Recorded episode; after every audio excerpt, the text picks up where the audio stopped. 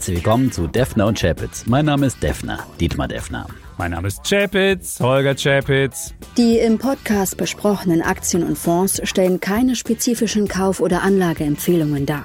Die Moderatoren und der Verlag haften nicht für etwaige Verluste, die aufgrund der Umsetzung der Gedanken oder Ideen entstehen. Zusätzlich zu unserem großen Podcast bekommt ihr jeden Samstag ein Defner und Chapitz Update mit Ausblick. Das heißt dienstags, kurz und knapp, denn Zeit ist Geld. Und wir lassen immer eine Uhr mitlaufen, damit keiner hier zu viel redet. Und das Ganze gibt's freitags auch schon bei Weltfernsehen live um 17.45 Uhr. Und jetzt rein in die Show.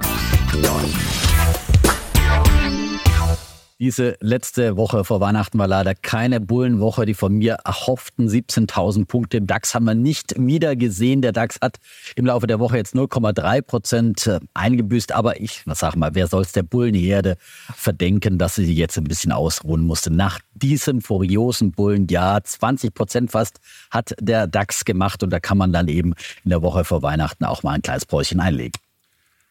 Der Bär hat die letzte Wette in einem Bullenjahr gewonnen. Könnte es romantischer enden hier? Ich glaube nicht, lieber Dietmar, aber ich hatte es dir ja gesagt, wenn der DAX schon 20 Prozent gemacht hat, da ist wirklich schon zu viel an Performance drin.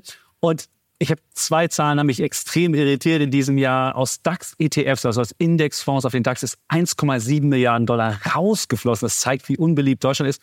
Und wenn man mal guckt nach Amerika, in den S&P 500, das ist ja der Art amerikanische DAX, sind 150 Milliarden reingeflossen. Das zeigt, dass der DAX vielleicht doch ein bisschen zu viel gemacht Naja, das hat der Geldabflüsse und ein Plus von 20 Prozent. Da könnte dann vielleicht noch mehr drin sein aus antizyklischer Sicht. Wir sprechen gleich über unseren Ausblick, aber nochmal einen Rückblick. Und weil wir heute die letzte Sendung des Jahres haben, küren wir gleich die Bullen und Bären des Jahres. Mein Bullet des Jahres, ist die Aktie von Redcare Pharmacy. Die habe ich äh, im Podcast zum Jahresauftakt und auch schon letztes Jahr als Idee schon genannt. Und die hat tatsächlich in diesem Jahr fast 200 Prozent Prozent Rendite gemacht, also sich verdreifacht. Äh, früher als Shop-Apotheke bekannt, äh, hat sie vor allem profitiert von den Aussichten auf das E-Rezept, das lange versprochene, soll ja nun endlich Wirklichkeit werden, sollte eigentlich schon längst da sein. Aber jetzt zum 1. Januar 2024 soll das E-Rezept auch im äh, digitalisierungsfremden Land Deutschland Realität werden. Zunächst äh, in den stationären Praxisen,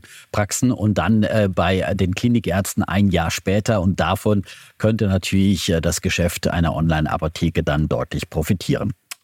Ja, Glückwunsch erstmal, hast du richtig vorhergesehen, aber es hat auch wirklich lange gedauert, dass es jetzt mal kommt, das E-Rezept. Aber dass das E-Rezept kommt, heißt es nicht, dass die gesamten Rezepte jetzt bei Redcare Pharmacy eingelöst werden müssen. Klar, da ist das bei Wachstum zu erwarten, aber ich habe mir mal die Margenerwartungen angeguckt und die sind relativ niedrig.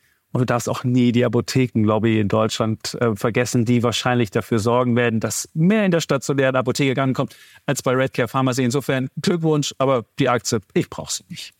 Aber gerade äh, die Margen, die könnten natürlich profitieren vom E-Rezept, wenn immer mehr verschreibungspflichtige Medikamente dann bei Online-Apotheken verkauft werden. Denn bisher haben sie ja zum großen Teil auch Aspirin und Co. verkauft. Und bei solchen Medikamenten kann man ja nicht so viel verdienen wie bei einem verschreibungspflichtigen Medikament. Und da darf man auch nicht vergessen, es gibt ein Apothekensterben, vor allem auf dem Land. Und äh, immer weniger Apotheken in Reichweite, gerade für Senioren, die darauf angewiesen sind. Da sind natürlich Online-Apotheken auch ein gefragter Ausweg. Analysten äh, sehen immer noch äh, Potenzial, zum Beispiel äh, die aus dem Bankhaus Metzler, die sehen immer noch ein Kursziel von 156 Prozent. Dem schließe ich mich an. Ob jetzt Senioren wissen, wie man Redcare Pharmacy überhaupt schreibt, da hätte ich schon meine Zweifel dran. Kommen wir zu meinem Bär des Jahres. Das ist Zalando, habe ich auch schon mal zum Wochenbär gekürt. Und Zalando liefert sich einen Kampf um die schlechteste DAX-Aktie mit Siemens Energy. Da sieht man schon, in welche Liga die spielen. Jetzt könnte man ja sagen, okay, der Konsument war dieses Jahr in Deutschland ein bisschen maulig drauf und wollte nichts kaufen. Aber ich denke, dass es nicht nur ein konjunkturelles Problem ist, sondern dass einfach auch das Geschäftsmodell unter Druck kommt. Auf der einen Seite haben wir die ganzen Chinesen, mit Shein kommt sogar noch ein Unternehmen nächstes Jahr wahrscheinlich an die Börse. Dann haben wir noch Temu. Und auf der anderen Seite haben wir die hochpreisigeren Sachen, wo die großen Marken direkt an die Konsumenten rangehen. Also insofern sind die mitten da drin. Und das, glaube ich, das bringt das Geschäftsmodell nicht unbedingt voran. Klar kann die Aktie nach minus 35 in diesem Jahr vielleicht mal ein bisschen wieder steigen, aber alter Glanz wird da nicht wiederkommen. Aber erstmal deutliches Comeback möglicherweise im nächsten Jahr. Analysten sehen hier 56 Prozent Kurspotenzial für die Zalando-Aktie. Dem würde ich mich auch in der, in der Art und Weise anschließen, vielleicht sogar noch einen Ticken mehr, weil ich glaube äh, zum einen, dass der Konsum wiederkommen wird. Das GfK-Konsumklima in dieser Woche hat erste Lichtblicke gezeigt, weil eben die Deutschen auch äh, jetzt äh, Reallohnsteigerungen zum ersten Mal seit langer Zeit äh, spüren können in ihren Portemonnaies. Und das Geschäftsmodell, glaube ich, profitiert zum einen, dass auch äh, im Einzelhandel viele stationäre Kaufhäuser und dergleichen den Geist aufgeben und die Leute dann in den Onlinehandel äh, wandern. Und ich glaube, dass da auch Platz ist eben für eine Online-Plattform, alles unter einem Dach, äh, weil man hat nicht Lust, jedes Mal für jede Unterhose sich bei einer neuen Plattform anzumelden und ist froh, wenn man eine bewährte Adresse hat, auch online und äh, dort alles findet. Deswegen glaube ich, hat Zalando durchaus eine Zukunft alles unter einem Dach. Das war auch mal Karstadt. Und für mich bleibt Zalando Der Kaufhof bietet tausend. Karstadt ohne Rolltreppe bleibt für mich Zalando. Kommen wir zum Thema des Jahres. Wir schauen ins Jahr 2024 und als Bär wirst du dich nicht wundern, dass ähm, ich eher für 2024 verhalten optimistisch bin oder eher so ein bisschen, ja, nicht so einen dollen Boom erwarte. Gucken wir vielleicht nach Amerika erstmal. Da hat ja der Verbraucher die Konjunktur gestützt. Ich glaube, das könnte jetzt mal zu einem Ende kommen. Und das wird meines Erachtens vom Arbeitsmarkt kommen. Die Arbeitslosenrate war ja zuletzt bei 3,7. Die könnte auf 4 bis 5 hochgehen. Und dann würden auch die Verbraucher nicht mehr unbedingt äh, weiter so shoppen können, was sie auf Punkt gemacht haben. Insofern Amerika schwierig. Dann haben wir US-Wahlen. Das könnte dann im zweiten Halbjahr wieder gehen, aber im ersten Halbjahr eher schwach. Deutschland da sehe ich überhaupt kein großes. Äh, wo soll da der Boom herkommen? Der Verbraucher muss demnächst höhere CO2-Preise zahlen, muss noch höhere Lohnnebenkosten schultern. Das wird nicht gehen. Der Staat ist in dieser Zwangsjacke durch diesen ganzen Budgetstreit, Karlsruhe, Schuldenbremse, da ist auch nicht viel drin.